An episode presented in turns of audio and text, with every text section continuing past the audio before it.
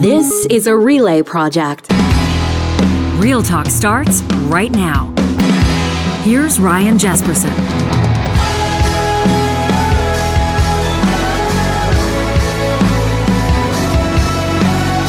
The issue here is algorithms pushing kids towards content they did not ask for. We have research that if kids look at self harm content, they're more likely to actually harm themselves. The average child in the United States uses three and a half hours of social media a day. If you feel like body image is a fuzzy issue, hours of sleep is a really concrete issue. We know with kids, if you don't get seven to eight hours of sleep, you literally change how kids' brains grow. They have much, much higher risks of a wide range of mental illnesses. It increases substance use and it hurts kids' academic performance. We live in a world right now where there are teams at Meta, at TikTok. All they do are try to figure out how you can spend more time on their platforms. Now we can start putting pressure on those companies to say, you need to help kids have real choices about signing off. Right now, one in three kids in the United States is online till midnight or later, which means 10% are probably until two. That's Frances Haugen on yesterday's episode of Real Talk. And if you didn't have a chance to check it out, we encourage you to do so with the author of The Power of One, uh, probably more well known as the Facebook whistleblower. She told us why she did it, why she provided tens of thousands of documents to the SEC and to the Wall Street Journal. And then she talked about how she thinks we can fix this mess a fascinating conversation with somebody who's doing heavy lifting, keeping young people and, quite frankly, all of us safe when it comes to what we don't know right now about social media. You know, we drive these conversations every single day. Today, we're going to find out how why Canadians have faced so many barriers in accessing information what are you entitled to know? I mean, really, Canadians are calling the shots, right? When it comes to government institutions, elected officials, and government.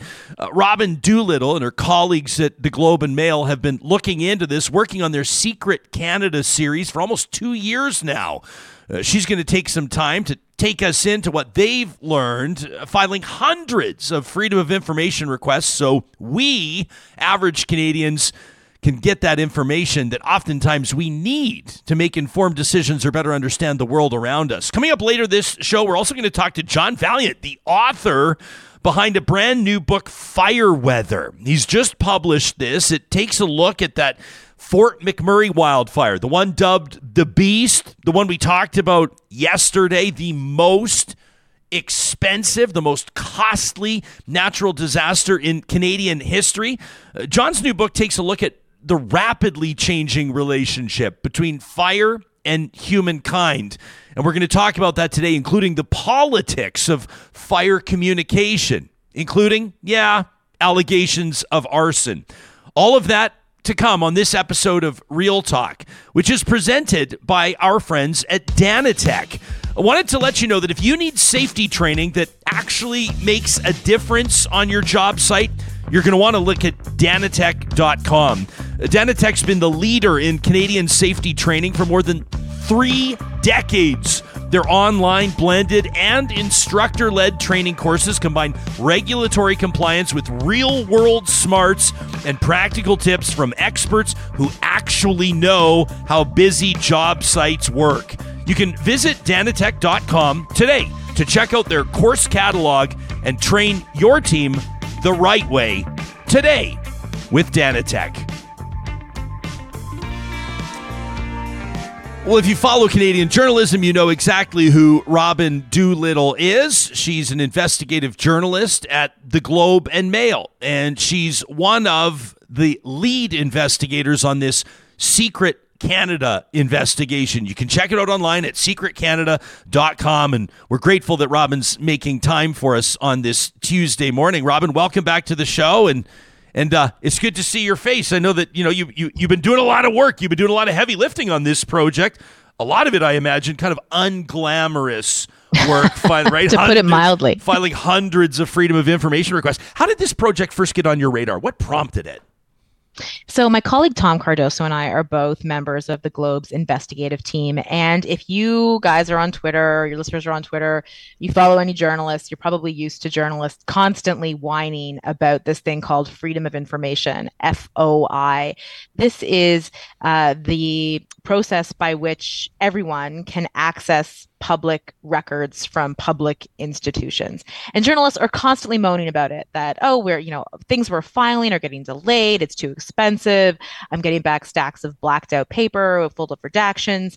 And in October 2021, so that's how long we're talking, um, Tom and I were talking about this over beers, as one does, and we are just sick of it like let's try to do something about this. And that's where we said could we turn our investigative reporting skills on the system itself and show why this country has such an unhealthy relationship with transparency and um, giving people access to the the information that they own so you know as well as I do that, that some people are going to be listening to this interview. They're going to be listening to the podcast while they're walking their dog, and they're they're going to go, ah, "This isn't me," right? They're going, to, yeah, they're going to go, "I'm yeah. I'm I'm never going to file a freedom of information request. I really honestly don't think that this matters to me." Can we convince them otherwise?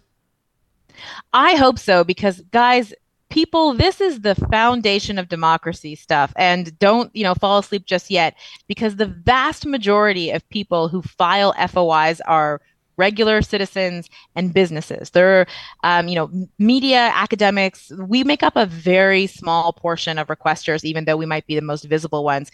Um, you know, people are filing FOIs for things like they want to understand what their school board is doing uh, with class sizes. A lot of requests uh, during COVID around um, people trying to understand health data and mask research.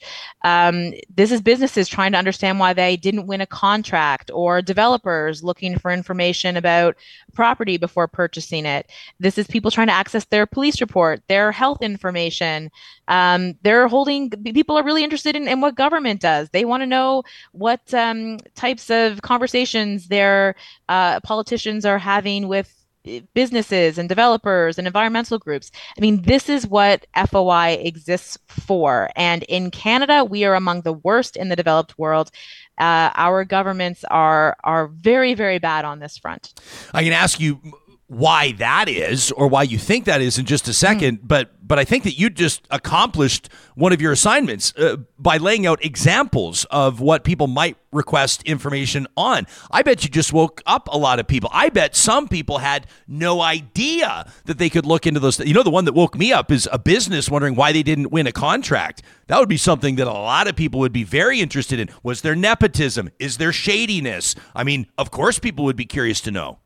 Exactly. You know, one of the stories that we told in the launch of, of this project uh, was a, a, a small town developer. So this is not you know one of these the big guys. This is a guy who is a developer in a, in a little city of about forty five thousand people in eastern Ontario, and he was going around buying up buildings that had fallen into disrepair in the downtown core and fixing them up second floor becomes a residential apartment, ground floor becomes commercial.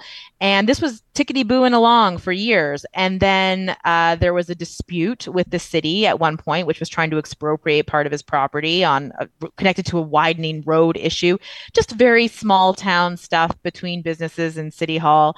And um, he says, after he pushed back on this expropriation, suddenly his business permits start getting denied business uh, building or his building permits, uh, building permits that were very similar to ones he'd been filing for years and years without issue. And this was going on and on, and it completely stopped his business from being able to function properly. And his commercial tenants were not going to being able to move in. And he uh, he files a freedom of information request to see like why are they being denied. And the the, city quoted him; they wanted almost two thousand dollars in fees to access this information, which he paid he got back some blacked out paper, um, a box of his own emails and files that he had he had sent to the city and then a note that the city was withholding 3500 pages just outright. You we, we have 3500 pages you've paid $2000 and we're not going to give it to you. This is what we're dealing with in canada which other countries do not deal with. When we were doing this reporting we were testing you know just how bad things are and uh, my colleague tom and i were filing fois with cities for things like contracts. We asked for cities, can we have your garbage collection contract? Just basic stuff. And they said no. Like, think about that. This is a city that is paying millions of dollars to a company, and I can't know the exact amount of money. We're not asking for the details of the contract, just the amount that the contract is worth. That's secret information. Well, Taxpayers to, have a right to know how their governments are spending their money. Yeah, just to throw it out there as well, Robyn, you're talking about a specific industry that's pretty well known for having uh, organized crime infiltrated in a number of cities. Uh, I'm going to throw out, including Montreal, there. So to suggest that a city could get away with trying to justify not providing information in that context is is ludicrous, quite frankly. And it's not; they're not allowed to do it. The courts have said contracts are public. Appeals commissions, which deal with FOI requests when people complain, have said they're public. They are undisputedly public in this country. You, if you are a Canadian, you are able to ask your public institutions where they're spending their money. That is a right of yours. But in Canada, these these governments, these public institutions are just saying no dare us, what are you going to do about it? Okay, so and why, do, why breaking do you, the law? Why do you think this is the case? Like when you say that Canada, I mean, we, we, we loved it. We had Frances Haugen yesterday talking about, you know, misinformation and social media and all this. And, and, and she says that from a legislative standpoint, she says Canada is, is recognized as a good actor. She says Canada is recognized internationally as a, as a country that, that doesn't over legislate, a country that likes to legislate oh. from an education. I mean, Canada, we, we love to think that we have the best reputation. We sew our flags on our backpacks, and now we find out that I mean, when it comes to the developed world, when it comes to so-called first world countries, when uh, we're talking about access to information, we're brutal our, at it. Yeah, our legislation is ranked 51st in the world. Not great. Like, we are bad. And uh, you know, things like uh, coming back to contracts because it's just the most easy. In the United States, states, cities, the federal government, they just post contracts online. In Canada, you can't even get it. So when we were doing this inform this this reporting, what was really interesting, we did an audit of every um, ministry and department in the country. There's about 250. Every province, territory, federal government. I should say it's not just ministries and territories that are subject to FOI. Basically, any institution that's paid for with tax dollars or that's run by government is is subject to FOI, with some exceptions. But we did an audit of ministries and departments. The entire country, they're blowing their deadlines. They're overusing redactions. The, you know, records are not being released regularly. What was really interesting, though, is the entire province of Alberta denied the FOIs.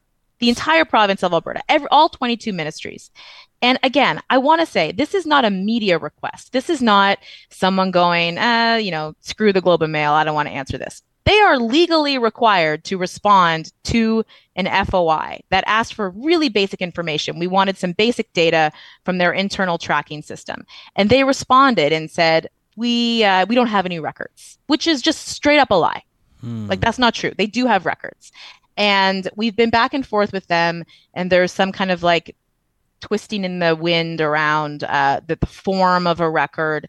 The bottom line is, you know, this is really disturbing, and I do I do think it was interesting that Alberta, of all places, where I think you know is more aligned in some ways culturally with American sentiments around you know what what does freedom mean, sure. and freedom means freedom of expression. That this was blocked by Alberta, and um, and that's just an example of that governments are you know going out of their way to just say no. yeah, us. I mean, can you and I agree that the word freedom has been so bastardized and misrepresented over the past number of years that I don't even know what it represents anymore? You know, I was yes. reading secretcanada.com and, and, and obviously touring. I mean, the, the, work that you and your colleagues have done here is unbelievable. Like, you know, I mean, I mean, you spoke to 200 experts. You you looked into, I think, almost 500. Correct me if I'm wrong. 500 different information requests. You mailed 150 checks. Like, just just from a logistical standpoint, can I ask you? Me, yeah. Can I ask you minus I'm not talking about your salaries, I'm not talking about your call, I'm not talking about the operating expenses. Do you know what the Globe spent on requesting these freedom uh, uh on requesting this information? Do, would you have an I mean is it like 300 grand? No, I mean, so the application fees. So every pro. Oh, so you mentioned secretcanada.com, and I'm really glad you did. Secretcanada.com is what. So we have a, a, a, traditional newspaper investigation being published in the Globe and Mail. But when we set out to do this, we said we don't just want to complain about this because everyone's sick of complaining about this. We want to at least try to present a solution to some of the issues. And one of the big problems is that no one knows what's already been released through FOIs. Um, other countries, when they finish a request, they get a request from a member of the public. The public pays their fee. They say, okay, this is a public document and everyone's entitled to it. So what we've done is we've collected all of the completed FOI summaries for the last year, year and a half, and made them searchable online. So you can go look up in your city or your local hospital, your police service, what are the government, what's the government releasing?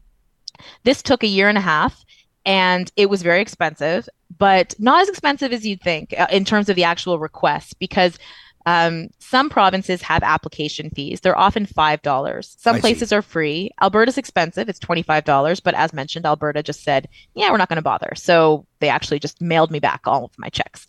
Um, but uh, yeah, I mean, thousands and thousands of dollars to do this, Robyn- but it's worth it. This is like, this is basic stuff. This is and I'm so proud of this investigation. And guys, if you feel like nerding out, go on, go on secretcanada.com, throw in some search terms, snapping turtles, environmental assessment reports, Justin Bieber, they're all in there. Wait, wait, wait, whoa, what? Justin Bieber? Justin Bieber's got The a hit. Biebs? Yeah. What? Now, now Johnny's paying attention. was- what? What's going on with the Biebs? Someone was releasing records on Justin Bieber having a dispute at the border or something like that. You can go look. You can read it. Ah, right. So I'm trying to think, like, uh, what was the? Oh no, that that's a bad example. It was down in Arizona, but I was going to say, you hear see a story about your celebrity, like I think it was Auston Matthews, uh, the Maple Leaf star that was, uh, I think, arrested or at least detained or confronted uh, near Phoenix a while ago for urinating behind a dumpster. I think that was it. Would you you'd be able to like this would be an example, Robyn. I know you you you hold yourself to a higher standard than we do with your curiosities, but I would be able to had that happen in Canada. Was that if that was in Hamilton, I could request the police report on that. Well, th- there's there's two things here. There's one, there's filing new requests, so you can ask for documents, and this site will teach you how to ask for documents, uh, like step by step guides. We have a letter generator, we have how to guides. It's like it's very easy. But if anyone's ever released information about something that you're interested in, you'll be able to do what's called piggyback on that request, and it's um, they won't charge you money for it because there's an application fee, but sometimes you have to pay additional fees, as I mentioned with the developer example. But because it's already been released, it's free. I just did a search for hockey. I'm trying to think of like there's a lot. I mean, there's a million hockey records that people have asked for through the years, especially with the whole Hockey Canada drama. But um, like how many requests here? We've got you know 150 requests that deal with with hockey in some way. So yeah, there's lots of fun on this uh, on this site to play around with. So wow, I'm, I'm, just reading. It was Justin Bieber allegedly bribed border guards with ten thousand dollars worth of backstage passes to get his friends with criminal records into Canada when he had a What? show. Yeah, so it's, it's a- Wow. I'm already intrigued about this site, Robyn. This looks amazing.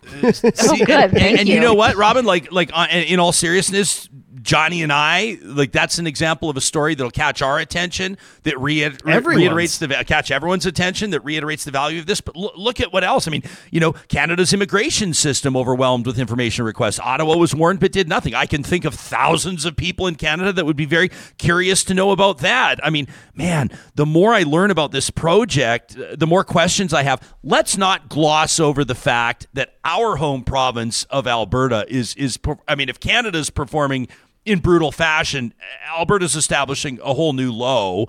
Yeah, Um, are we talking about like I want to be clear on this, a- and I'm not giving anyone a pass, but I want to make sure our focus is in the right area.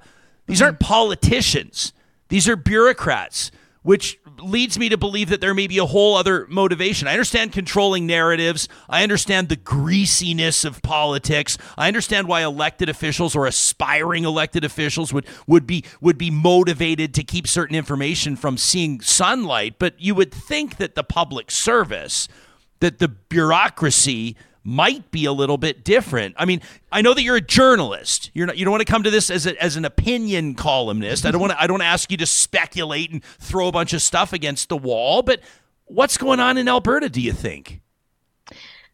I mean, this is the one issue where I do feel like I have a very uh, defined perspective, and I'm happy to share it. And that is that information belongs to people. Information held by the public institutions that we fund through our tax dollars belongs to us. So, yes, I actually, you know, get offended, probably in an unhealthy way, when this type of stuff happens.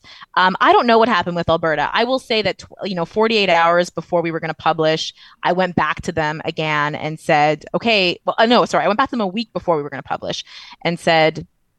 Okay, I'm just I'm I need to include a, a sentence. You have a comment on why you didn't provide this. I'd already had many conversations with them. I had their reasons for why they didn't provide it, which is that they said no records existed. Um, and they suddenly were, you know, seemed uh, apologetic and that this might have been a a mistake of some sort. Well, it's not a great look. Um, I mean, and, and I, I do want to reiterate, like I had many fights for over a month with people about this and was very much told this was May 2022 that no, this is our position. So I don't know where it came from. Uh, frankly, I have no idea. I did file FOIs to try to understand how that decision was made, and they didn't reply to them.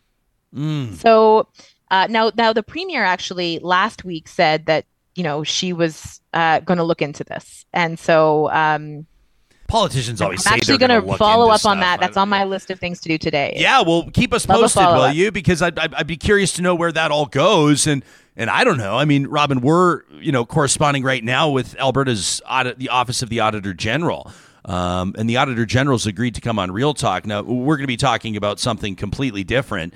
Uh, we're going to be talking about toxic leaks from tailings ponds and pollution Right. of, of land and water near First Nations uh, communities. But um, this sounds to me to be like something that the Auditor General might have some sort of curiosity around. I don't know if that's maybe putting them on a wild goose chase or focusing the question in the wrong direction. But I don't think Albertan, I don't think that the average Albertan would be okay once they realize that we're sort of the worst in the country at this. And we're talking here. I mean, if you want to supercharge a conversation in Alberta, Robyn, you know, start talking about citizens' rights, right? And citizens' rights here are being compromised. Yeah, and I also just want to really emphasize that this is not just journalists whining. This is happening No. to other people as well. Like we are getting after we published that story, my inbox and uh, you know mentions and DMs filled up with people in Alberta who were saying that this exact same thing has happened to them. I don't exactly know what's going on in the Hmm. uh, in the province. I mean, I did. I can say I don't know how in the weeds you guys want to get. So you just stop me at any. This time. is a But very engaged audience that would be very curious. I trust All your. I trust Let's- your gut let's- instinct. Let's, Let's, do the T here then. Let's pull back. So back, you know, we're talking May 2022 when I'm having all these fights with different FOI analysts being like, "What do you mean you have no records? You of course have records. Like this is nuts." Other governments sometimes were quibbling with us like we asked for information in a, you know, Excel spreadsheet and they're like, "I'm not giving it to you in Excel spreadsheet. You're going to have it in a PDF." Fine. Whatever. Like th- that's annoying, but no one else is trying to claim that they don't have to give us information. So anyway, I'm back and forth with Alberta, and I'm like, "What are you guys doing?" Yada yada. And then someone kind of finally broke and said, "Look, don't get me fired, but this is what's going on. Is we are getting uh, directive from you know the or we believe like what I think is happening is the administration is saying they want to um, to have someone challenge them on this position. They if, unless it's really easy, we don't want to fulfill these requests. So, for example, this is this is the distinction, and this is an example. This is a broader issue in Canada. This happens all the time. If I am requesting, I want let, let's say the city of Calgary made a report on bike lanes or something. I can request that report on bike lane if I know the name of it and when it was published. Like I can say I want the report titled City of Calgary bike report or something. I can't send a request in for I'm looking for documents related to bike lanes produced by the City of Calgary. They're saying they're no longer going to do the latter, which is illegal. They have to do it. It is in the legislation. But they're saying that they that this is what this one analyst was telling me that they are making it harder and that they want someone to challenge them and file an appeal. If I don't if you don't like what a requester or what a government institution tells you when you ask for information, you can appeal to the information commissioner. Every province and territory in the federal government has one. Um, they're very backed up, backed up by sometimes as much as four years in Nova Scotia. So it takes forever, but they do have some teeth and they can force government to release records. Now, I wish they had more teeth because forcing someone to release a record four years after it was asked for, I don't know how effective that is. But um, Alberta's information commissioner is aware of this case and Uh, she has the ability to independently investigate this this issue. I don't know if she will. Uh, she's also on my list today to follow up with if uh, with ethics commissioner. Trussler, Marguerite Trussler. No, is not the eth- Oh, is not the me. ethics commissioner. This is um, The the, information and the privacy commissioner in Alberta. yeah. But uh, lots. Listen, this is not hard. I also want to say what we asked for was extremely innocuous and boring. There was nothing sensitive about it. It was like, tell us the dates that you receive FOIs and the date that you close FOIs, so we can measure if you're meeting your 30 day time limit. And uh, I'd say uh, most of the country, well, the entire country is not. Um, uh, there are select pockets that that are. Um, Alberta, I have no idea because they they were they just denied, which I think says everything. Yeah, I mean, um, so I mean, who's doing the best here? Average time to process a request. Saskatchewan, not too bad. Uh, Saskatchewan's not bad. A few Quebec weeks. is not bad. Quebec's all right. Um, Ontario's brutal. Ontario's Uh, brutal, but they're not yeah. worse than Alberta. Um, percentage with records released. Uh, Northwest Territories is doing all right. Yeah. Well, what's interesting about so this is there's so much data. It was like we were trying to figure out how to say it. What's interesting there is a lot of places release when that that category encompasses full release and partial release. So the idea is you get at least something, but we don't have any way of knowing how much of a partial release includes anything. So, for example, the developer at the beginning, the example that I gave, where he got back a bunch of blacked out paper, Right. um, that would be called a partial release because he was able to obtain something, even though most of it's blacked out. So it, I, we we included it because it was important, but I mean, I think you we should all be you know eyebrows up.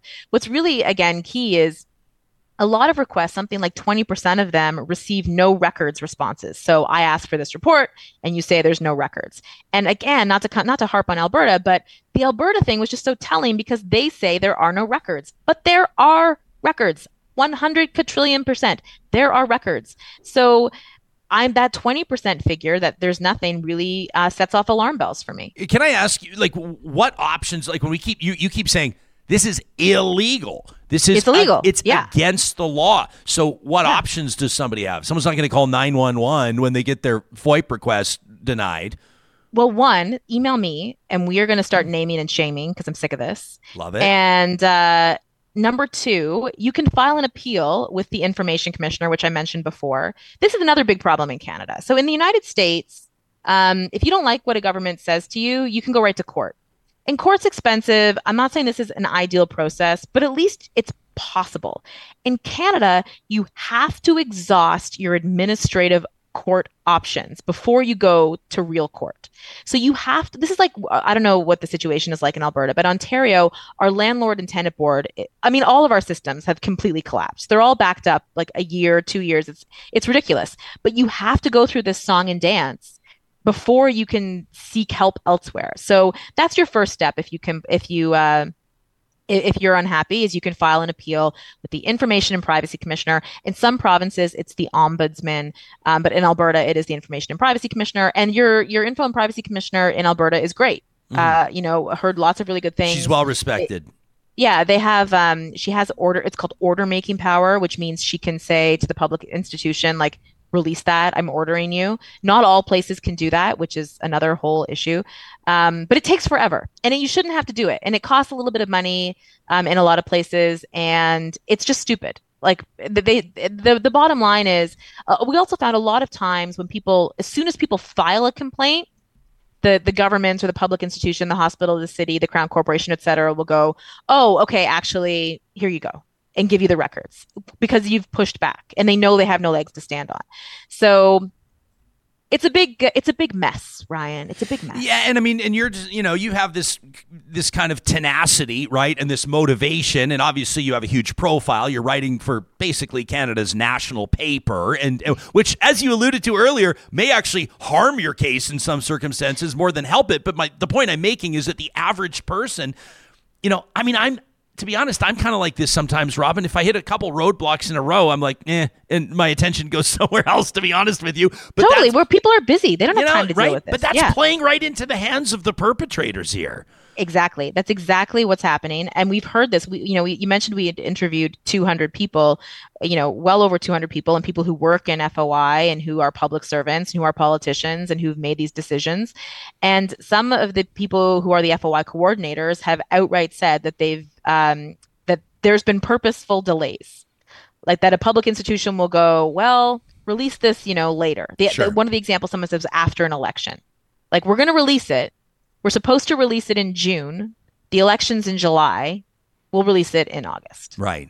because it's only can- two months anyway. Well, and that's the kind of it, little right? shenanigans Yeah. that uh, that happen. And yeah, there's it, it's it's you know, it's it's uh, the reason journalists complain about this all the time is because it's it's unbelievably aggravating. You know, we go to journalism conferences in other parts of the world and they talk about records that you can get to investigate, you know, corruption, these like hallmarks of a democracy and we just flat out can't do it here you know uh, again i don't know how much you want in the weeds here uh, maybe a year or two ago i investigated the remember the condo that collapsed in florida the champlain Yeah. towers Brutal. killed hundreds of people so those canadian canadian developers built those buildings Oh. and so the question was, did they build any buildings here? Um, in the United States, we could do that. I did it with a colleague of mine, Adrian Morrow. Um, it took three days or so to do the American leg of that investigation. We went online, we looked up the developers, they had all their companies, they had all the other buildings that they built.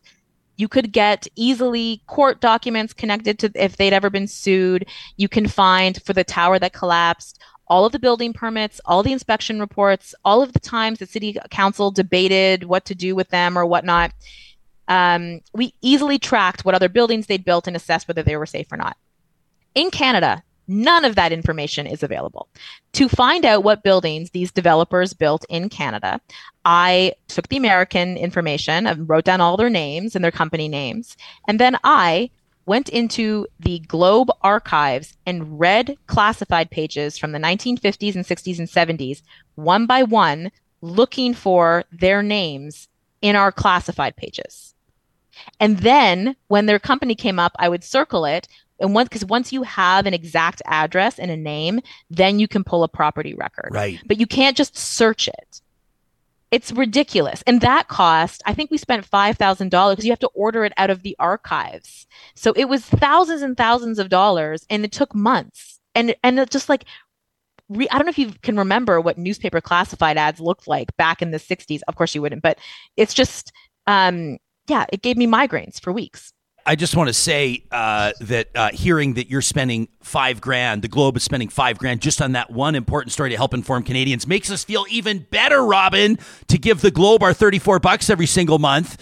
And Thank you, I- Ryan. And, and more people should support journalism in Canada. I won't. I, I'm not going to ask you too much. Well, I won't ask you at all about these the layoffs. This past, just absolutely devastating. See, like At literally CTV? everywhere. I mean, Oh, you know, just we, so beyond upsetting. Robyn, we had an entire radio station, TSN 1260, just close last Disgusting. week. Just like in the middle of a guy's show, by the way. How fucking brutal is that? Can you imagine being on the air and all of a sudden, boom, your mic is cut and it overrides with a thanks for all, you know, thanks for so unbelievable. I can't even believe it. Um, did you want to say something about that? You look like you did. I, Well, I didn't want to put you in wanted a tough spot. Listen, I just wanted to say on this front that uh, there we are at record lows of trust with public institutions, and there are some in politics who purposely stoke hate towards journalists and the media and reporters, and um, it serves their purpose, right? To have people uh, question the intentions of people in the media. It is extremely concerning when you lose um, journalists in your area, whether you like journalists or not. We are there asking the questions. We are there holding people accountable. And I will say, contrary to what some might, I don't know a single reporter who is not just interested in the most important story, right? Like the bias, there is the, the bias is towards the best story. And um, we're there for for you guys. And it doesn't mean you can't yell at us. It doesn't mean you can't hold us to account. We need to be held to account. Absolutely. But everyone, well, however you feel about the mainstream media, should be extremely concerned about what's happening. And if you lose your your media in your in your area who is who is going to um, hold the political leaders and our public institutions to account Very well said. you, you can through foi except you can't because foi is broken You can't, except you can't. Um, and we wouldn't know how broken it is if it wasn't for your. And, and we should mention Tom Cardoso as well. I know you have, Mm-hmm. but I'm, I should say his name because uh, Tom's put in a remarkable amount of work here as well. Um, I, I've kept you beyond what I've asked you for, but can we, can we just wrap with the story of a. Uh, you know how it goes, like the face of a story is big, right? Yeah, like, yeah, yeah. Can, can you tell us the story of uh, th- this guy? If you're Brooks watching us on YouTube right now, Dr. Brooks Fallis, who's been a real critic of, of Premier Doug Ford in Ontario. And he, he basically, uh, we don't say FOIPed anymore, do we? It's just like FOI it's now. FOIP and uh, it's it's it's called different things in different provinces. In Alberta, I believe it is called FOIP. Yeah, so we would But say like here. freedom of information, privacy protection, FOI. Yeah, it's different things. so That's he also foiped right? himself, basically. Uh, can, can, why don't we wrap, why don't we wrap with his story to, to reiterate to, to people why this is such an important resource and why they should demand better from the system? Yeah, so here's a case study example of, of you know what's wrong, right? And driving home again. These are regular people. This Dr. Brooks Fallis, during the pandemic, like a lot of doctors, you know, gained a big following, especially on Twitter and in the media. He was critical of the government's um, reopening plan, and this is going back to I think October 2020. This is you know before vaccines, schools are still shut down and they're about to be reopened. And he was, you know, critical of of the Ford government's handling of the pandemic. And he started going on media and talking about it. And he alleges that he was told by hospital leadership that uh, they were concerned that the hospital was going to lose their funding if he can because of the bad press, and that the premier himself had phoned officials at the hospital to complain. And the hospital, you know, said, we, we don't want to silence you. Like, this is your right to speak out. Just try to, you know, let us know when you're doing media appearances and don't represent yourself primarily as a, as a, as a, because he had a leadership role at Right. a hospital, William Osler Hospital. Like you don't hospital. speak for us, basically. Yeah, you're not out there repping the hospital. You're talking about yourself. And he said, okay, so this is kind of going along. And then um, in January 2021, he suddenly is, you know, fired from his role and it's not being renewed for another contract, even though all indications were that he was going to be renewed. He was very popular among staff. And he was told by hospital leadership that this has nothing to do with your medical uh, performance or your leadership performance. This is because you have been critical of the government and um, that we're worried our funding is at risk. And he believes there was political interference, that there was pressure to do this. And so he uh, was unhappy with the answers he was getting from his former employer, and he starts filing fo- FOIs or FOIPs. And uh, what was so interesting in this story, like, is really in the weeds, but he fought back over and over and over again when most people wouldn't. There was, a, you know, an initial estimate that's going to take eight months to get the records, and he filed an appeal because you're not allowed to do that, right? And uh, fine. The hospital said okay we'll give them to you earlier. So then they sent him 175 pages and something like 40% of the pages had redactions on it. And he was like no what's in these redactions? And he filed an appeal. And they said okay okay okay okay okay. Here we'll take another crack at it. And they sent the 175 pages back and half of the redactions had been removed. And there's pieces of the puzzle that are starting to come together in these redactions. And when he's looking at some of the stuff that they'd removed he's thinking well, on what basis are you able to remove them? I, we haven't talked about this, but um, access information acts across the country, they all have examples in which people are able or which institutions are able to withhold information. So if something's a threat to national security, it's going to compromise a police investigation, if it's the personal personal information of a citizen, you know, that's obviously not going to be made public. So they're redacting things that are like talking about him going on a CBC program. And he's like, why would that be redacted? So he pushes back again. And on this third go round, they say, oh, all right, okay, well, we found more records. And here's this communications plan that they'd established to deal with the fallout from his criticism of the government. And then this kind of inflammatory sentence um, that, uh, that a communications officer had written about, you know, this being a risk to the hospital, et cetera, et cetera in essence, on the third go round, he got the information that he was looking for. And it took it took four wait, one, two, three, it took three appeals in total for him to get that information and something like two years. It's still going on. So and this is, you know, what consequence did William Osler Hospital have for doing that? You know, nothing. We asked them about this and they said that the act gives them discretion. Um, which is true. The act does give them discretion, but they did also know that they would have to give it up eventually. So that's why they did.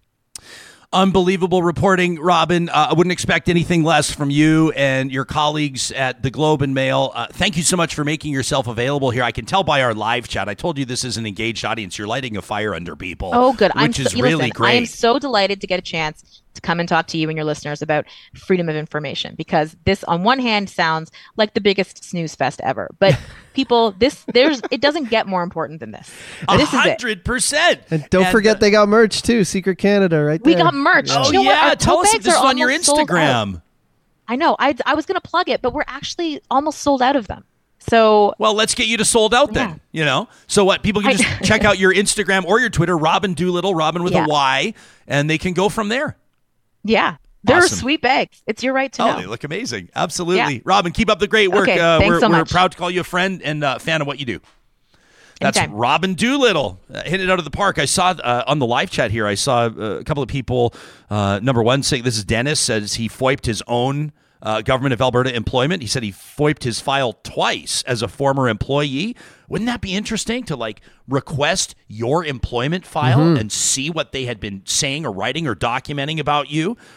this is kind of a gut punch. Uh, although, I mean, silver lining for us, but I don't mean to put it that way. But Cameron says, I, I'm here live tuning on Real Talk because TSN 1260 is offline. Like, that's just- first of all, it blows. We, we love those guys. We're good friends with those guys. Wait, I just did a wedding where literally all these guys were all there. They were all there, and, and they, were, didn't know the train was coming at them. and they were talking about the numbers and how they were they've been the best in a few years. It doesn't even matter. It doesn't matter. Ma- numbers the bottom don't matter line anymore. I mean, you and I know that personally. in an office in Toronto or Montreal or wherever it is, they just look at a number and they say, "Hey, let's axe this one and, and make this number bigger." Let's. Yeah. It's all about the stockholders nowadays. They don't care about what what impact a Well, station has on a local market. They only care about a bottom line and more money and revenue going to the people who are invested in the company And as a I, whole. I don't want to keep John uh, Vaillant waiting uh, too long. He's going to be joining us He's in just right a here. second, the author of Fire Weather. So let's not keep him waiting too long. But I will say this: um, if people know, and we're going to get a little bit local here, but people would know the Forbes family name. Mm-hmm. Of course. uh, you know Jerry Forbes, Marty Forbes. I mean, the Forbes family is like radio royalty Mm-hmm. uh, in Alberta. They established and and built a lot of the stations that are very familiar to people. And Marty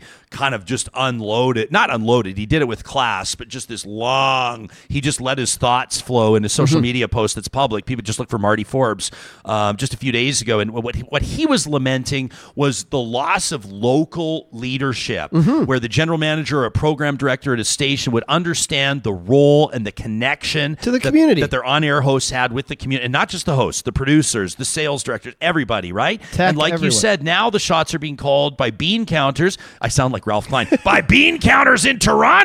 Yeah. Uh, but the fact of the matter is that's true, It and uh, you know if they believe that it makes uh, you know that it'll increase a dividend or that it'll you know make more sense from from a pure bottom line standpoint. And I'm not saying you ignore the business. No. we, we watch our business bottom line very carefully here at Real Talk. It's a reality, obviously. Any business owner will tell you that. But that's not the only thing that matters when it comes to No. communication, when it comes to media's role in the community. And it's not about, like you're saying, it's not about business specifically. It's about someone in an office looking at what the stockholders are making, and it's all about constant growth now. Yeah. Are the are the is everything ticking up? Are the arrows green? And this isn't just Bell Media. I mean, Harvard Broadcasting here in Edmonton as well just did a huge axe Yeah. of of on air talent, tech producers, creative as well. So this is this is a bloodbath right now. It is. It is. And which is why we encourage you and implore you uh, to support journalism and to support, uh, whether it's independent or otherwise, uh, to support those that are doing great work and, and work that you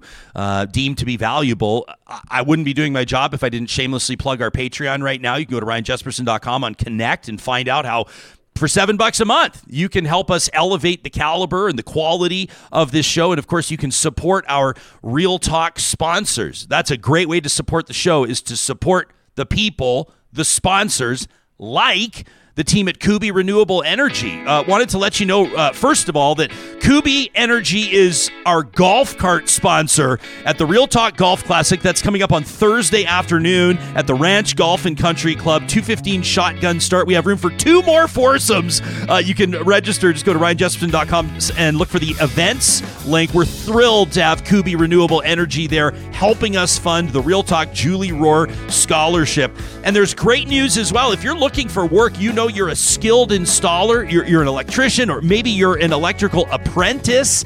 Uh, have you ever worked for a company that has cold beer on tap and Friday ball hockey tournaments? I do currently. you do currently. well, and we don't even put you up on the roof most times. Most times, uh, if you want to work for a company that provides investment matching, yeah, that's right. Uh, a company that'll invest in your education and your career by offering training and assistance, safety and equipment courses, trade school, post secondary degrees. I mean, nobody does it quite like Kuby. You can get the ball rolling maybe on the next phase of your career by checking out kubyenergy.ca. Uh, if you're one of those that's maybe looking at going back to school, I mean, if you have ideas, but you could use a little more direction, sounds to me like maybe the NAIT J.R. Shaw School of Business could be a perfect fit for you. If you have dreams to build the next innovative product, to, to solve important challenges, or even, heck, reimagine the future, if you're interested in leading change and you just need the resources, uh, maybe it's the educated professionals, maybe it's the inspiration you'll find from your colleagues in the classroom. It's the largest business school in Alberta at NAIT in Alberta's capital city. You can learn more about registering today at the NAIT J.R. Shaw School of Business by checking him out online at nait.ca. Now, of course, you know if you tune into Real Talk often that I'm going to tell you, and I do it with great sincerity, that every day is a great day for a blizzard. And, and that's why, of course, today is, well, yeah, you got it. A perfect day to check out the peanut butter puppy chow blizzard treat. It's for humans, though. The new peanut butter puppy chow blizzard treat will transform your summer. Guaranteed. Okay, it's a secret recipe, right? The crispy, chocolatey, peanut buttery sensation. They call that puppy chow. Well, the secret's now officially in a DQ treat. It's taken to another level, of course, with peanut butter topping choco chunks and blended with world famous DQ soft serve. You can pick yours up today at the Dairy Queens of Northwest Edmonton and Sherwood Park. That's Palisades, Namao, Newcastle, Westmount, Baseline Road. And when you're out at the Real Talk Golf Classic on Thursday, John, you remember what tee box they're on? They're on tee box number 10. I don't move from my spot. I get mine carted over. That's right. You're going to be spinning tunes on T Box number four at the Are Real you talking Talk about station. the, the Dilly Bar Shooters? The? Dilly Bar Shooters at T Box number 10 coming up at the Real Talk Golf Classic. Eh, oh, and by the way, you know who else is going to be at that golf tournament? It's our dear friends, the Monsma family from Grand Dog Essentials. It's quality raw food at Grand Dog, but, but it's not just what we talked to you about the the, the doggy moggy blends, the raw chicken, the bison, the tripe, everything that we feed our dogs. Uh, these are the Monsmas dogs. These, these are Philly and Doozer at Crescent Falls, right near beautiful Nordegg, Alberta, with their newest treats. Uh, Grand Dog has dog treats to fuel summer adventure. They're made using the beef veggie blend dog food, and then they're freeze dried for easy traveling. They can be broken up into smaller pieces to be tailored to your dog's needs. And of course, you can also use the treats as a food topper uh, for pups who enjoy a little extra crunch, some extra te- uh, texture, or maybe a little bit of a different taste at mealtime. You can learn more by checking out granddog.ca. Delivered right to your door in Edmonton, Calgary, and Central Alberta. Don't forget the promo code REALTALK knocks 10% off your first time order from Grand Dog Essentials. Well, yesterday, uh, Johnny and I looked back. Uh, t- it was 10 years ago yesterday that the southern Alberta floods uh, officially began. I can't believe it's been a decade uh, where we looked at the toll that Mother Nature takes. Uh, this was uh, an influx of, of uh, just an incredible amount of rain. There were spring runoff implications, and uh, the dollar amount on that. I mean, the human toll was huge. Five people lost their lives directly due to the floods, more than 100,000 displaced. But at that time in 2013, $5 billion uh, meant that the southern Alberta floods were the most expensive, the most costly natural disaster in Canadian history. That was until the beast. That was until right around Fort McMurray, that boreal forest, a fire started that would level thousands of homes, of buildings, that would see one of the largest community evacuations in Canadian history and ultimately register as the most costly natural disaster in our country's history. The Fort McMurray wildfire is the subject of celebrated author John Vaillant's new book, Fire Weather The True Story from a Hotter World. Uh, John is an acclaimed author uh, behind award winning nonfiction books, The Golden Spruce and The Tiger, national bestsellers. His debut novel, The Jaguar's Children, was a finalist for the Rogers Writers Trust Fiction Prize. He's received the Governor General's Literary Award, uh, British Columbia's National Award for Canadian Nonfiction, and others. He's written for The New Yorker, The Atlantic, National Geographic, and The Walrus. And he makes his Real Talk debut this morning from, I think, his home in Vancouver. Am I right, John? Yeah, good morning. And uh, it's pretty uh, pretty soggy here in Vancouver. Yeah, same as here. By the way, it's it's it's uh, oh, sort of uh, uncharacteristically uh, wet uh, this week. But of course, as you know, half of Alberta it feels like has been on fire for the last month, and so everybody I think is is grateful to see this precipitation. Oh, absolutely. no, there it's really good to see uh, and uh, and even the snow. I hear you've you've got even blizzard conditions, but I think you take your precipitation uh, where you can get it when you're uh, when you're on fire. Yeah, it looked like uh, our friends at Marmot Basin in Jasper National Park at the ski hill there had like 18 inches or something yesterday. I saw some photos of snow piled up on picnic tables. Yeah. It, it, looked like it was yeah. the middle of February. Uh, John, what, what was it about the Fort McMurray fire in particular uh, that prompted you? I can't imagine how many hundreds of hours go into writing a book like Fire Weather. What was it about this incident in particular? Honestly, I think I felt what a lot of other citizens felt when they saw this really serious city disappear under a giant cloud 15 kilometers tall. I mean, there was real fear, real concern for the people. And the idea that a fire could do that to the to such a well-developed and well-equipped city was really alarming. And then as I looked at it more closely and saw that, you know, there had been frost on the ground a few days earlier, that there were car sized blocks of winter ice still on the Athabasca River, that um, lakes were still frozen over. I thought, wow, if it can happen there, imagine what that kind of heat and that kind of fire could do to a southern city. So I, it really is remote as Fort McMurray is for so many of us. I didn't see it as a one off. I didn't see it as a freak event. It really looked to me like a bellwether, a sign of things to come. You, you describe it as the wildfire equivalent of Hurricane Katrina, and uh, and I think that that for a lot of people that'll ring true even to this day.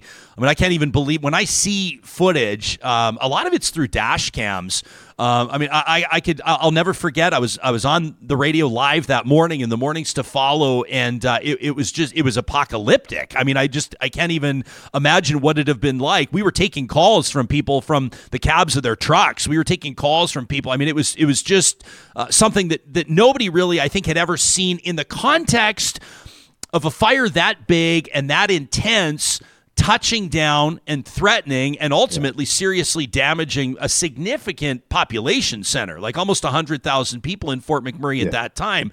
Uh, yeah. But we shouldn't necessarily have been surprised. I mean, almost to suggest, you wouldn't say it at the time, but it was only a matter of time. I mean, this stuff's been happening for ages. One thing I've noticed, Ryan, is I've studied this and, and spoken to survivors uh, in California and Alberta and elsewhere it's really hard to imagine it happening to you. You can see all the news uh, you want to see. You can look at terrible fires in Australia, in Southern California, and it's still really hard to imagine that reality touching you in your hometown until it happens. And ask anybody in Nova Scotia right now. I mean, they're they're still in shock. They can't believe that an Alberta-sized fire came to Little Nova Scotia, and yet there it is and frankly, the writing has been on the wall climatically uh, and in terms of temperature for for 20 years now, really. Uh, John, I want to get into the the premise of your book for uh, Fire Weather because you, you talk about the I would say a complicated relationship. That's not necessarily uh, how you describe it, but it's a rapidly evolving relationship that humankind has had with fire. Uh, fire has been very important, obviously, in our evolution. It's shaped our culture, as you write about our civilization, uh, maybe even our brains. It's allowed us to cook. It's allowed us to heat our homes and and power our machines, right? Like it's fire has been very important to humans, but but as you do write about it, it's managed to elude or evade our control. It's an extraordinary energy, and what's amazing is how intimately we live with it. I mean, in a way, there are fires burning in most people's houses 24 7 if you think of your pilot lights, right. uh, if you think of your stoves, um, if, of course, if you think of your car engines, fire is all around us. And we've, because of really great engineering and because of our truly ancient history w- with this chemical reaction called fire, we are have, a, have, have an extraordinary comfort with it. It's almost like one way to think about it is we relate to it almost the way we do our dogs. You know, it's this alien thing that we allow to sleep on our couch and be in our homes at all times of day that we trust in a way. And yet, fire, kind of like a, a feral dog, will take what it can when it can. And, you know, you can, a candle is a beautiful thing for a romantic dinner, but if it tips over and catches onto your tablecloth, it will burn your house down without you know thinking twice uh, metaphorically speaking so it's uh, it's an uneasy balance that we have and what's happened by burning fossil fuels relentlessly for 200 years we have really altered the chemistry of the atmosphere to make fire uh, conditions more conducive uh, to burning all over the world now so really our deep allegiance to fire a worship of it you could almost say because it enhances our own power and our ability to achieve wealth and autonomy so powerfully um, we've also enabled it. And by creating a hotter atmosphere, it's now easier for fire to burn in more parts of the world. In fact, there really have never been so many fires burning on Earth as there are at this time in history. It's an amazing time to be a human, but it's also an even better time to be a fire. Mm. There, obviously, you know, with, with uh, let me say, uh, emissions heavy industries. Uh, I'm, I'm not going to pretend like the environmental impact is limited to the airspace directly above the footprint of where those industries occur, right? In other words, what I'm saying is the climate reality around Fort McMurray and the oil sands is not dramatically different than in Vancouver, where you are, or in Nova Scotia right now. But yeah from a storytelling standpoint, the fact that the beast, that 2016 fire was happening around essentially I mean, the, the, you know the the bullseye of of where Canada's energy economy thrives. Uh, the oil sands wasn't lost on people. Uh, I think sometimes, and, and and maybe you and I can get into this. I think that that in some contexts, Fort McMurray was unfairly targeted with some of these narratives, and in particular because of how early some of the comments were coming. You know, the fires were still burning, the houses were still smoldering. But on another hand, uh, it demanded a conversation that needs to happen. And you have it, you prompted in this book. Yeah, I really agree. And I think I, I do want to say that when those fires were burning, 99% of the energy going toward Fort McMurray from elsewhere was deepest concern, genuine fear, and a heartfelt wish to help uh, the evacuees land safely.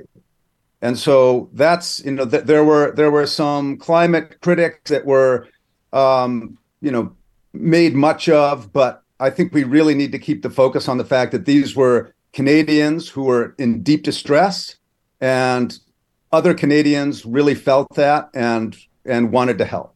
So that's a factor. I mean, the, uh, the the the coincidence of this colossal fire, this incredible energy being released from the forest itself into this incredible source of petroleum energy. It was almost like you know there's a, there's a line from Shakespeare about when when two great fires meet uh, they, they kind of destroy themselves. And that's kind of what we saw these two these two energies colliding and the uh, oil sands operations were shut down en masse really for the first time in history.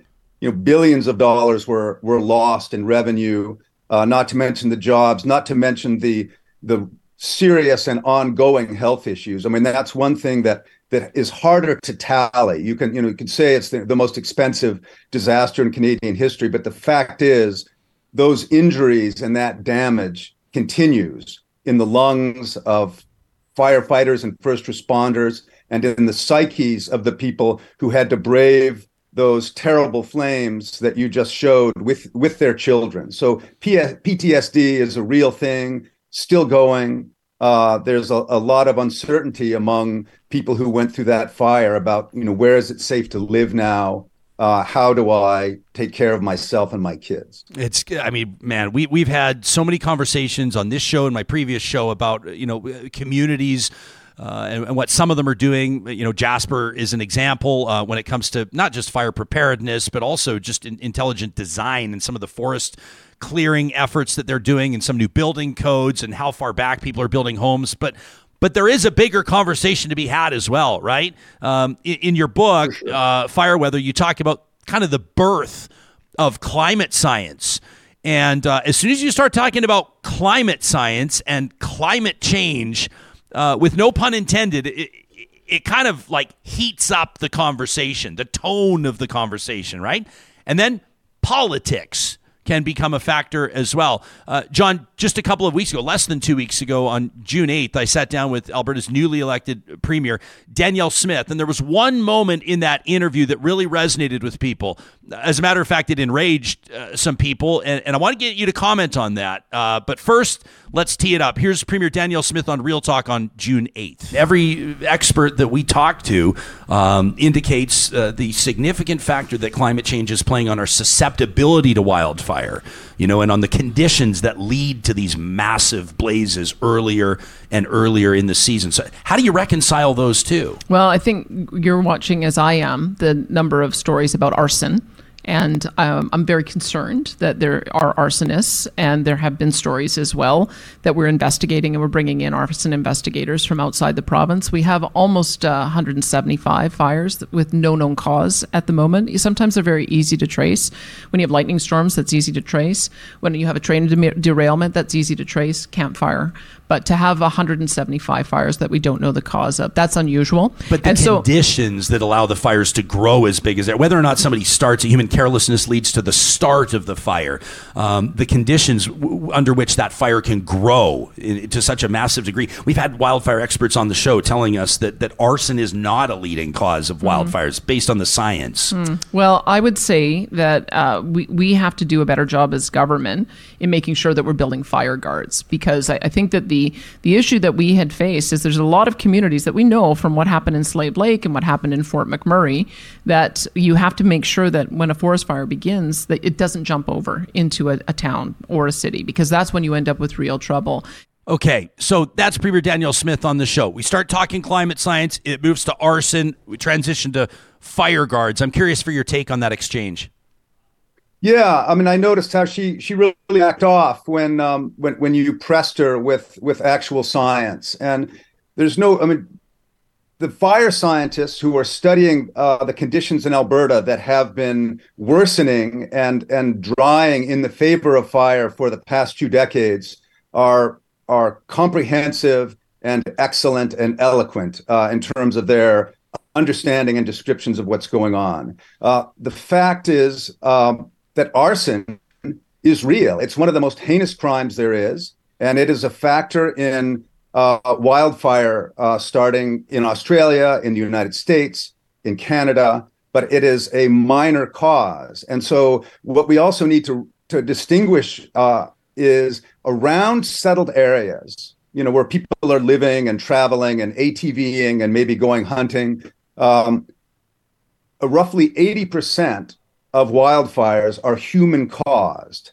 And of course, human caused doesn't mean arson. It means uh, wild. Uh, it means ATV mufflers. It means campfires. It means cigarettes. So there, there are all these other causes in addition to lightning, which is a really common cause of fires in the boreal, especially as temperatures heat up. Lightning strikes actually increase as ambient temperatures rise. So that is uh, a real factor in Australia, in, uh, sorry, in Alaska and across the northern boreal. So to um, to start insinuating that these unknown fires are caused by arson, I think is really irresponsible because it's such a dangerous crime.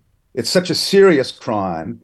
and it's really and also the, the victim. It's like an equal opportunity crime in the sense that everybody downwind of a fire, regardless of political party, uh, is at risk, and really life and limb. And so I think when when we talk about these radioactive terms like arson, uh, we we need to couch it carefully and responsibly, especially if we are leaders of provinces. Yeah, and I mean, and, and just to say it, uh, maybe with uh, less class than you just did, uh, but uh, there are some conspiracy theories floating around. I, I, think number one, that's a that's a racist conspiracy theory that suggests that indigenous people, that First Nations, are intentionally starting fires to create employment opportunities for wildfire fighters, if you can believe it. And the other factor is that by insinuating that it's arson, which of course people draw a direct line to far left eco terrorists that are starting the fires, you're taking industry off the hook. Yeah, yeah. I mean, it's. Uh, I, I think it's. You know, it's a kind of classic look over there. I mean, to me, it it reminds me of uh, American Republicans referring to American liberals as pedophiles. You know, what's the worst thing you you can be? And let's call our political adversary by that name. And it's it's really low. And it is the trouble is it's actually dangerous because there are people who will respond to this, who may even act on it in really frightening ways that that will create crimes of their own. And so when we're talking about a problem as serious as climate change, which I know uh, is a radioactive topic in in the government of uh, current government of Alberta, and and yet is so clearly a factor. You know, anybody who's lived in Alberta for 20 years knows it's getting hotter. Anybody who pays attention to the boreal forest knows that it's getting drier. I was talking to uh, an oil patch guy in uh, Red Deer uh, last summer, and he also works as a professional firefighter. And they were digging test pits in uh, muskeg bogs, and they were dry two and a half meters down. Wow. So think about that bogs uh, are made of peat and peat when you dry it out will burn like coal and it will burn indefinitely through the winter effectively forever. John so i know i don't have to tell you this. I, I don't have to tell you this. May of 2016 these fires are burning. I'm going off the top of my head here, so I, it may not be exact, but I remember that the Fort McMurray wildfire was declared out like it was like the next summer and they were they were explaining because the fire was still burning below the if I can say casually yeah. the surface of the earth uh, yeah. for months and months. I mean that blew yeah. my mind. I had no idea. They will a fire can survive the winter burning through root systems and peat and then it can revive the following spring. And so the Fort McMurray fire, also known as the Horse River fire, was not declared extinguished until mid-August of 2017. So that's 15 months. Wow that it burned, and in so do in so doing, it burned you know 2,300 square miles of forest, and you know hundreds of you know millions of tons of CO2 was released into the atmosphere. Not to mention the human cost, you know that we're all painfully familiar with now. And uh, no, these are these are really really potent energy sources. And what we're seeing on the the Donnie Creek fire in, in British Columbia is now the biggest fire in British Columbia history. And that is saying something. There have been massive fires in that province. It's even bigger than Alberta is. And now, right now, the biggest fire in its history is burning out of control with four months of fire season to go. So we are we're in a serious, uh, a really serious position here in Canada. Yeah, I mean, uh, well, think of think of the Lytton wildfire in in BC. I mean, that yeah. was like literally, I mean, a town like wiped off the face of the earth. They vowed yeah. to rebuild it with, with sort of in a fire smart fashion, but un- unbelievable stuff. So, John, let, us I want to sort of get back to the, the, on the show. We always endeavor to have like a takeaway. You know, somebody hears this interview and they go, "Well, what now?" Uh, because yeah. if humans uh, are like me, listening to you, and this is not on you, I'm grateful for your writing, but this is the type of thing that can create almost a sense of hopelessness um, you know, people are like communities overwhelmed by e- even hundreds or thousands of kilometers. The whole blame Canada thing in New York State just a couple of weeks ago. I mean, this these toxic, you know, wildfire. Uh, I mean, the the air quality plummets, and and people kind of go, is this the new reality? I mean, I was a participant in a conversation on the sidelines of a soccer game like two weeks ago where people are going, I think this is just going to be June now. Um, you talk about a, you write about a new century of fire, and you say that this is just the beginning. Uh, so, what do we need to be thinking about? So, Ryan, I'd like to say off the top that I'm hopeful about the future, mm. and what what's happening is fire is absolutely changing, and so we need to change our relationship to it. We cannot treat it like it's the 1990s anymore. It is now hotter and drier than at any time in human history. Uh, and fire is going to respond to that. So we need to think about how we build, what we build out of, uh, and how we manage our construction, for one thing. So building in the forest, in the wildland urban interface, where half of Canadian homes are, are now built, uh, we need to rethink that. And we, we also need to rethink what we build our homes out of, because right now they're built out of petroleum products. When you think of, I mean, it's amazing that most of the houses in Fort McMurray, which is in the middle of the boreal forest, a fire dependent ecosystem, most of those houses were sided with vinyl siding. Firefighters call vinyl siding solidified gasoline. Yeah.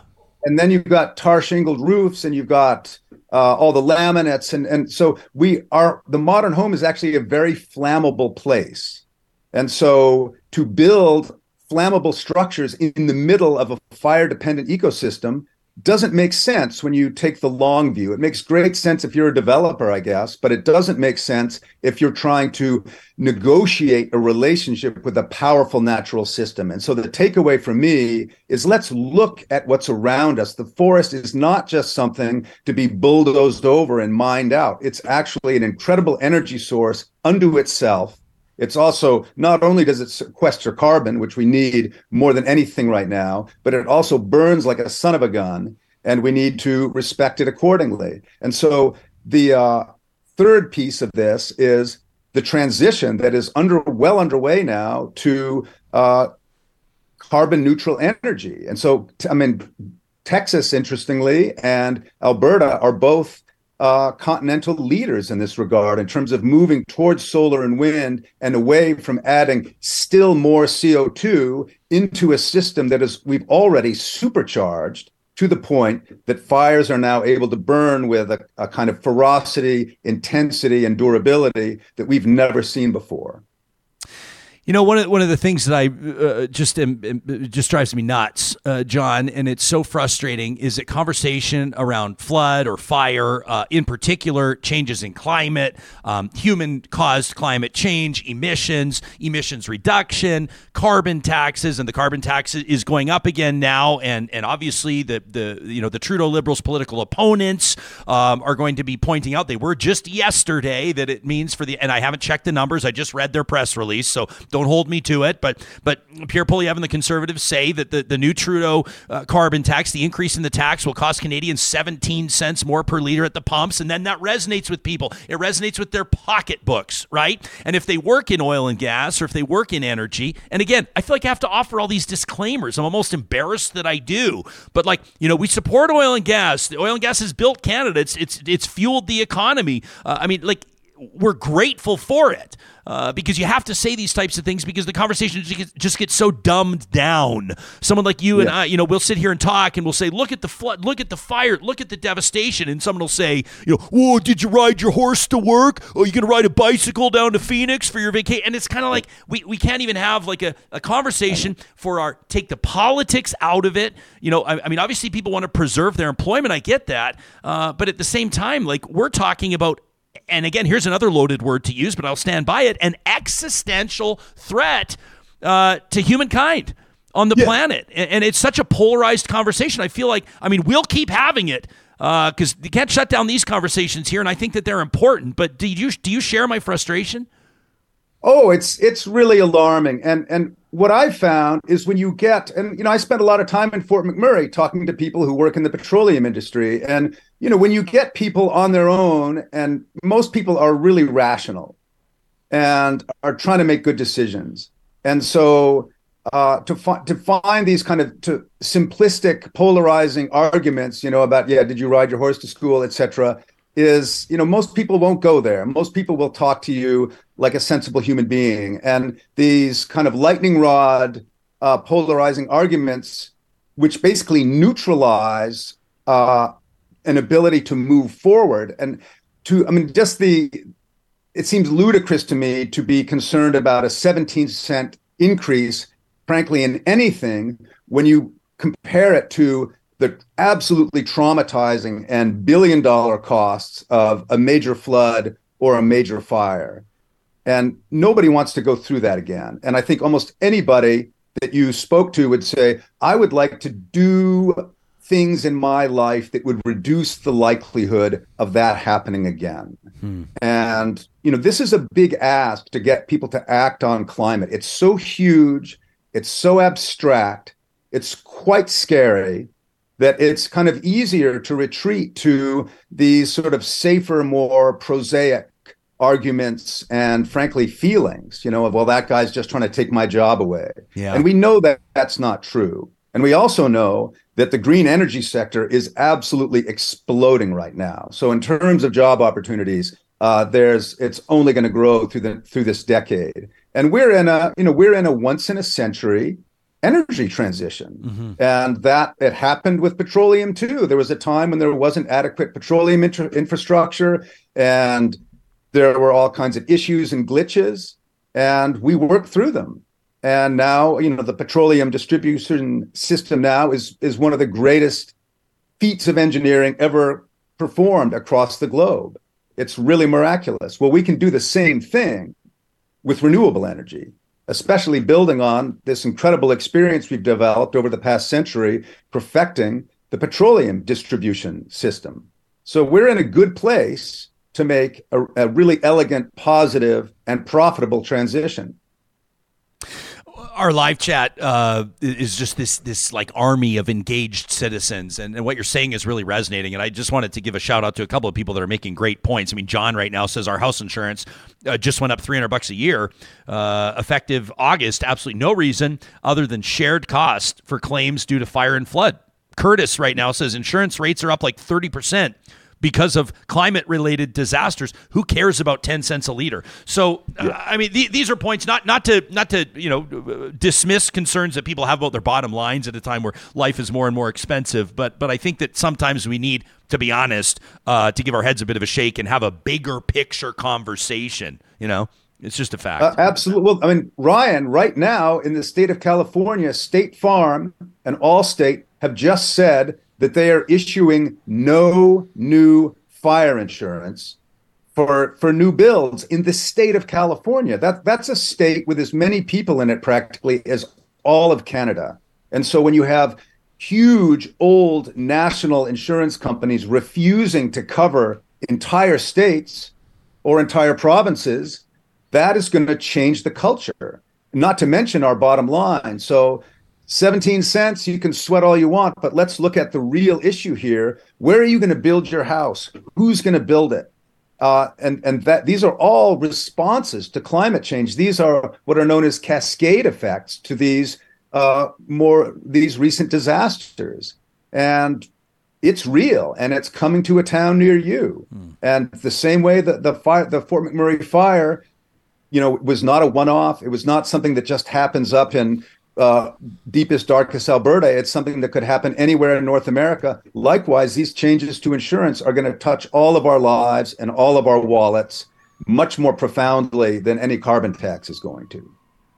John Vaillant's new book, uh, Fire Weather, a true story from a hotter world. You can find it anywhere you get good books, and you can check out the show notes on the podcast or on YouTube uh, to click to that direct link. Thank you so much for your time. Nobody tells a story quite like you, John. Uh, we really appreciate it.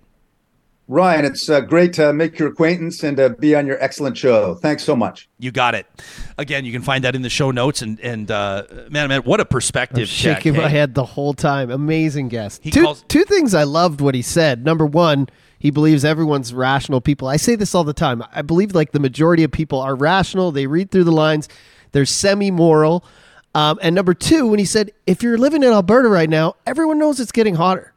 I said this th- this year. I said, is is this not like the tamest coming out of the winter season we've ever had? We always have like that blizzard in April that comes out mm. of nowhere. We didn't have that, and then boom, that first week of spring where it was just so hot. And then the rain now, these last seven to 10 days. Have you ever, and I've only been in Alberta since 2009, I've never seen a seven to 10 day span where we had thunderstorms every single day. Mm. And people think of rain as a good thing, but that's from climate change as well. Well, I mean, more hot air, more moisture, more thunderstorms. And I come from Ontario.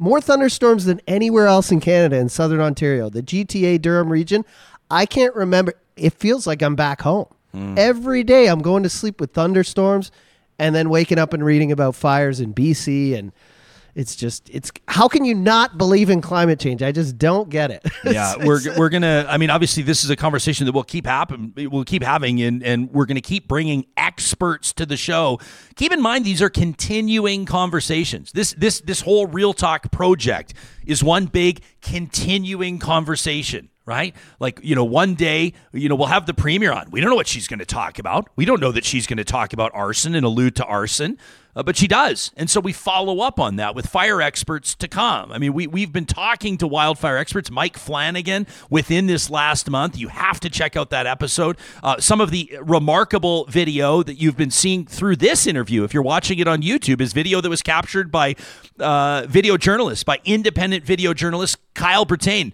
Um, you can follow him on Instagram and Twitter at Kyle Brittain uh, WX. And, and, again, I'm showing you right now. I mean, if you go back in our archive on May 24th, uh, you can check out Kyle's appearance on this show where he was telling us what it was like to, to be doing his reporting and, and his uh, news gathering up in the boreal forest where these fires are burning. That's the May 24th episode. Johnny, just show him right here uh, on my screen. You can find that, of course, on our YouTube archive and then anywhere you get your podcasts as well. And, and a shout out to uh, Sylvia. Sylvia, there's absolutely nothing wrong with you or your computer.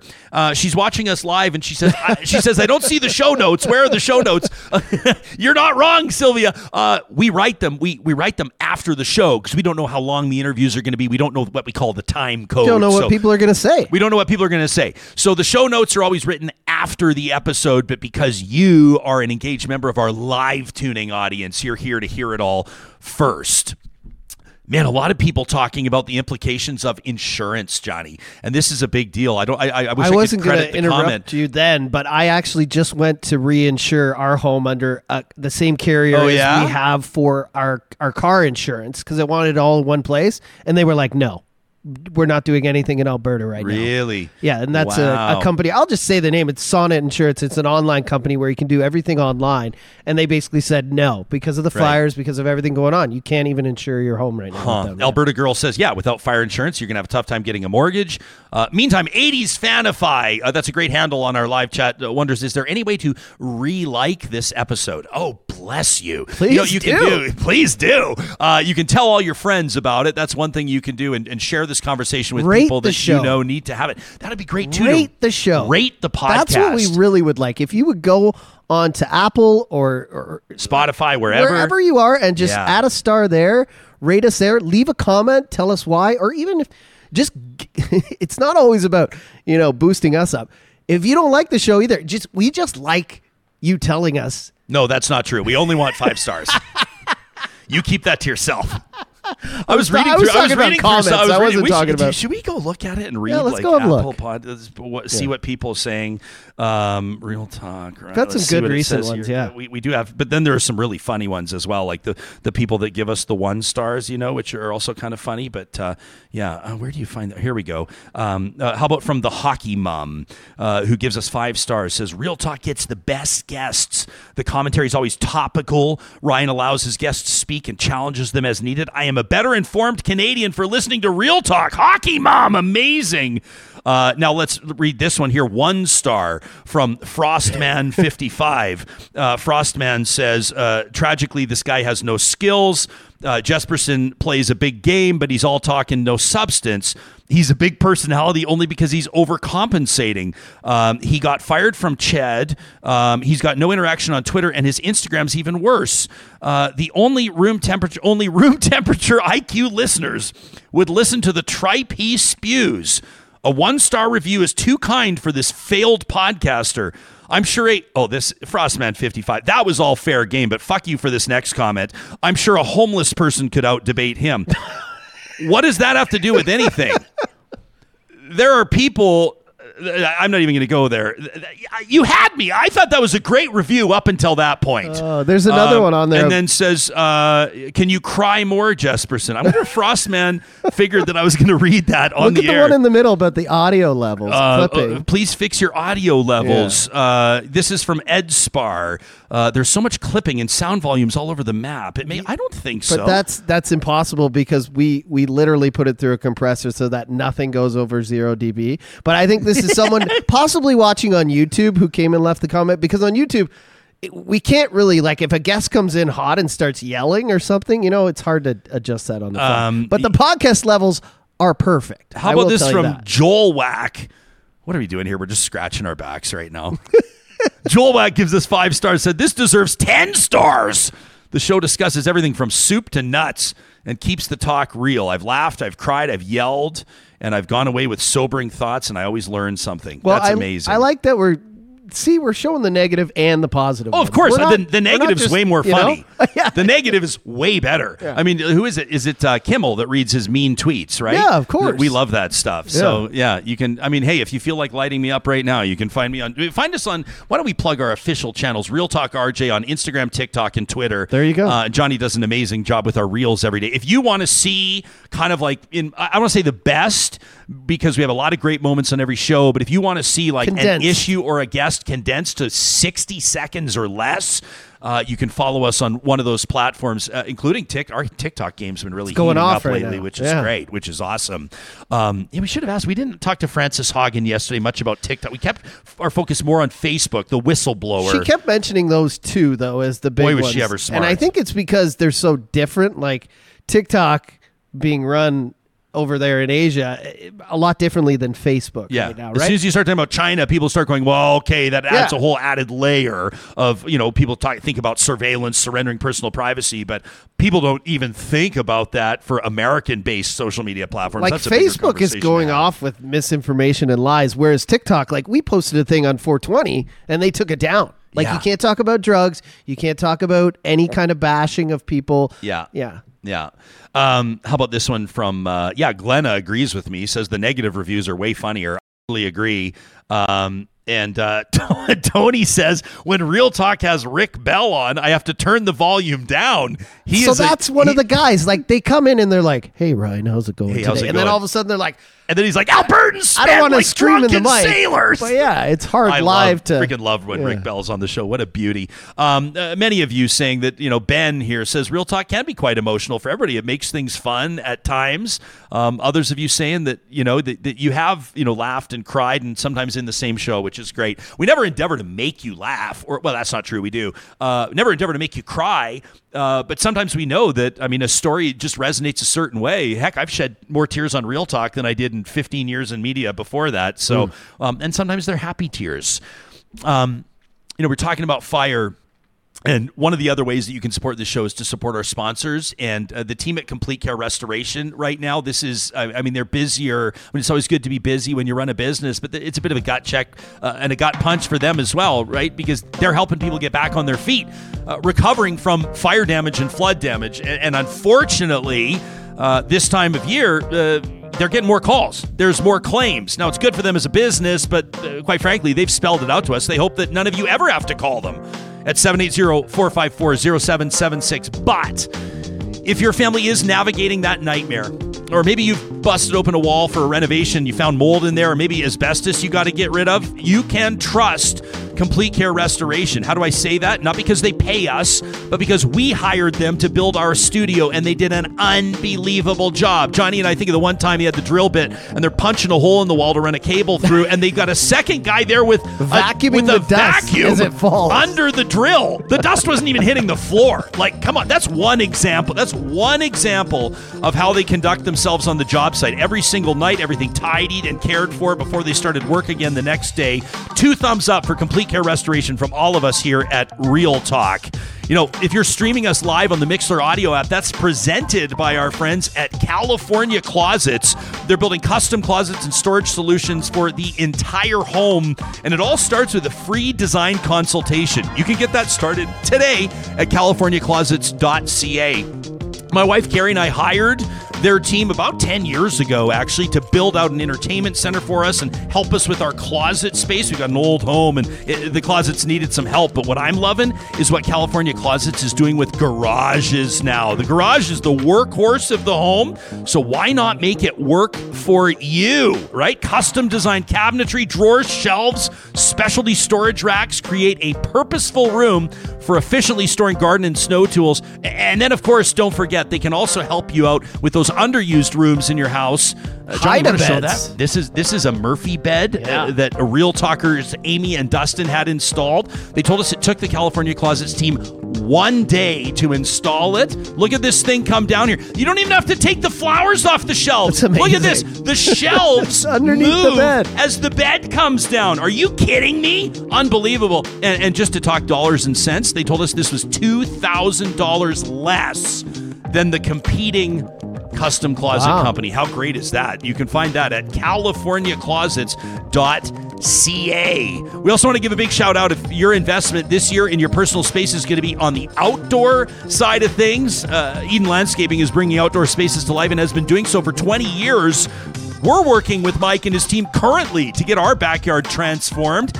And we're working on a pretty tight budget, to be quite honest with you. And Mike has been amazing helping us find a perfect solution to make the most of our space. We need it to look good, yeah, sure, but we need it to be functional. And they're doing an amazing job with that. You can check out their portfolio online at landscapeedmonton.ca. They've got more than 20 years of experience, which means they've got a lot of referrals and a lot of return business. You can talk to them with the confidence that your job is going to be done with thoughtful, flowing vision. You're going to see the function increase as the landscape matures. Lots of planning goes into it. You'll find Eden Landscaping at landscapeedmonton.ca. And our friends at Apex Automation want you to know that they're hiring right now. So if you're a professional engineer in Canada, chances are you're going to find a fit at Apex Automation. Uh, if you're an electrical engineer, instrumentation, computer science, process or mechanical engineer, even an instrument technician or an electrician, they want to talk to you. They want to have a well rounded team that can deliver turnkey projects for their clients, and they know that not one person can do it all on their own. Plus, they give back to the communities that they live and work in. And that means that in Edmonton and Calgary and Lloyd and Saskatoon, every year, they're providing tens of thousands of dollars supporting local charity events. We want to also congratulate Apex Automation for opening up their brand new field office in Houston, Texas. It's one of the fastest growing automation firms. The Real Talk Live studio audience loves that announcement. One of the fastest growing automotive uh, firms in, or automation firms in the country. That's Apex Automation. The band did a good job there of wrapping up right on time. I told him. I gave him the like. You gave him the 10 second come wrap. on, come on, here we go. Wrap it up. Uh, uh, Larry over there playing the bass. Well, now I'm really focused on the audio levels because Yeah. of that comment. Good job. really job. grinds my gears. Why did you direct me to the one star comment that directly criticized your job performance? Because I feel you should have directed me to one that talks about how my questions are bullshit. Or But I'm I'm a positive and negative reinforcement guy. So I of course I go read all the comments that are bad and I I- you know, you want to improve. Yeah. But I also listen to the show every day on the way home in the car, so I thought that that comment, especially from this year, Yeah. was a little off because we've done a lot to improve the audio quality of the show. So that when you're in the car, you know, we have guests in here where there's like four or five people in here at a time. It's hard after to get all those audio levels right, and I do a, I do a lot of work to You try know and how make we sure improved it? You know, Uh, along with your technical expertise, investment from our Patreon supporters. That's how we improve the audio Yeah. of the show. And so we want to thank all of you. I love this comment from Emma who says, Yeah, I've cried listening to Real Talk as well. That first chat about grief with that gentleman who's a funeral director, I believe, Jeremy. Oof, says Emma. Emma, do you remember? We had Jeremy Allen booked on the show. Mm-hmm. And then the night before he was booked to talk to us, his dog passed away. I know. And the first like half of the conversation was a guy who's in. Uh, you can check out what he does at deathed.ca. He helps people navigate the discomfort of grief and loss. He's not. He's not just a funeral director, and that's not taking anything away from people in that in that incredibly important profession. But he's like a grief counselor. He's a grief educator, mm-hmm.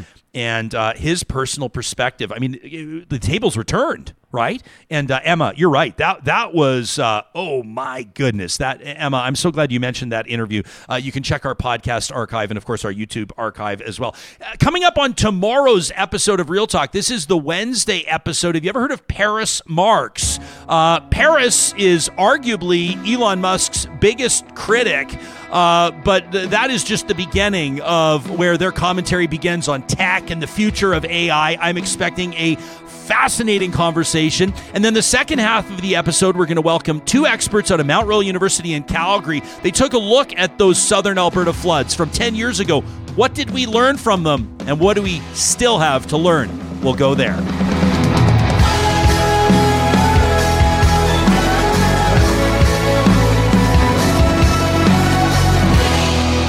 Real Talk is hosted by Ryan Jespersen, executive producer Josh Dunford. Technical producer, John Hicks. General Manager, Katie Cook Chivers. Account Coordinator, Lawrence Derlego. Human Resources, Lena Shepard. Website Design, Mike Johnston. Voiceover by me, Carrie Skelton. Real Talk's editorial board is Supriya Dwivedi, Ahmed Ali, Brandi Morin, Ann Castleman, Corey Hogan, Harmon Candola, Catherine O'Neill, and Chris Henderson. Member Emerita, Julie Rohr. Real Talk is recorded in Edmonton, Alberta on Treaty 6 territory, the traditional and ancestral territory of the Cree, Dene, Blackfoot, Saulteaux, and Nakota Sioux, home to the Métis settlements and the Métis Nation of Alberta. Real Talk is a relay project. For more, check out ryanjespersen.com.